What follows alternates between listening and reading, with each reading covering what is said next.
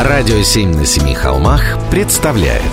Осторожно, двери закрываются. Секреты города на семи холмах. Интересные факты о московских улицах. Идеи для прогулок по Москве. Филипп Смирнов знает об этом городе все Прогулки со Смирновым. Здравствуйте, с вами Смирнов Филипп. Позвольте начать стихами Ученый муж качает головой, поэт грустит, писатель сожалеет, что Каспий от черты береговой с годами отступает и мелеет. Мне кажется порой, что это чушь, что старый Каспий обмелеть не может. Процесс мельчания человечьих душ меня гораздо более тревожит. Эти четверостишие написал великий дагестанский поэт Расул Гамзатов, которому в Москве не так давно поставили памятник. На Яузском бульваре. Я достоверно не могу сказать, почему именно здесь. Яузский бульвар – место очень примечательное, живописное, но никак не связано с Дагестаном. Здесь в одну сторону начинается хитровка, а в другую – Серебряническая слобода, место, где чеканили монетки из серебра. На самом бульваре стоит замечательный дом с фигурами. Он еще снимался в фильме «Покровские ворота». Здесь все так же проходит трамвайный маршрут А, который в народе называют «Аннушка». А вот про еще один любопытный факт знают совсем немногие – в 1860-70-е годы здесь, на самом Яузском бульваре, ставился важный эксперимент. Инженер Бабин должен был прокопать дырку глубиной 532 метра, артезианскую скважину. Хотели докопаться до Московского моря. Бур обломился на глубине 454 метра, и следующие пять лет его доставали из скважины. А когда достали, то обнаружили, что вода была чуть в стороне и совсем не глубоко, всего-то на глубине 23 метра. Ту воду потом подавали в значительную часть московских домов. И так было до 1902 года, когда водокачку районного масштаба бесследно закрыли. С бульвара можно увидеть еще несколько достопримечательных мест района. Усадьбу Хитрово, особняк в стиле модерн на другой стороне, метростроевский лифт.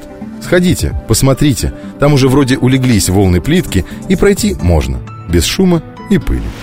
Прогулки со Смирновым Читайте на сайте radio7.ru Слушайте каждую пятницу, субботу и воскресенье в эфире «Радио 7» на Семи холмах «Радио 7» на Семи холмах представляет.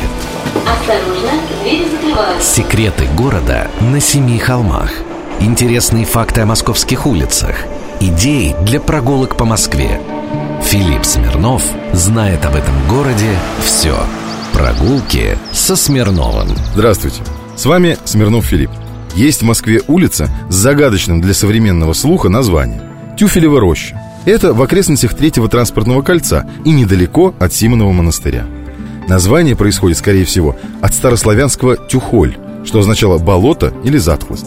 Тем не менее, когда-то тут было излюбленное место гуляний москвичей. Еще бы.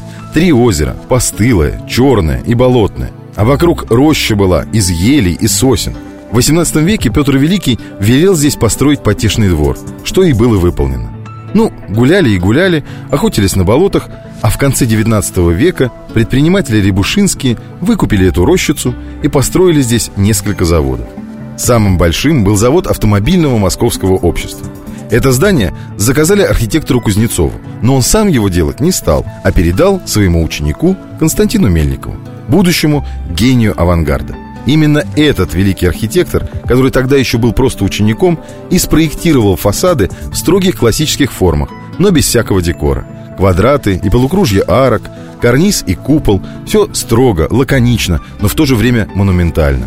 И кто знает, может быть, не случись революция, ездил бы весь мир на машинах Рябушинского. Но история не знает сослагательного наклонения. Долгое время тут находился завод ЗИЛ. И этим все сказано. От всего былого великолепия старого завода осталось только одно здание – Автозаводское, 23. Да и в Тюфлевой роще гулять сейчас сложно, мягко говоря. Все загазовано. Но кто знает, может реновация доберется и сюда, и сделает как лучше, а может и как всегда. Прогулки со Смирновым.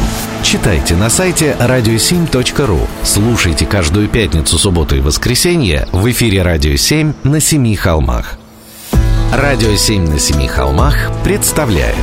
Осторожно, двери закрываются. Секреты города на Семи холмах Интересные факты о московских улицах. Идеи для прогулок по Москве. Филипп Смирнов знает об этом городе все Прогулки со Смирновым Здравствуйте, с вами Смирнов Филипп В Москве, недалеко от Арбата, есть замечательный особняк Сейчас его называют Спаса Хаус, и в нем размещается резиденция американского посла. Во время своих визитов президенты Соединенных Штатов Америки останавливались именно здесь. Эйзенхауэр, Никсон и Рейган, например, жили в этой роскошной городской вилле, построенной в неоклассическом стиле.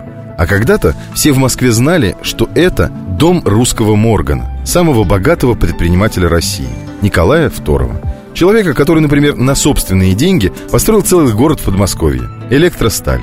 Особняк используется для дипломатических нужд с 1933 года, и с ним связано много шпионских историй.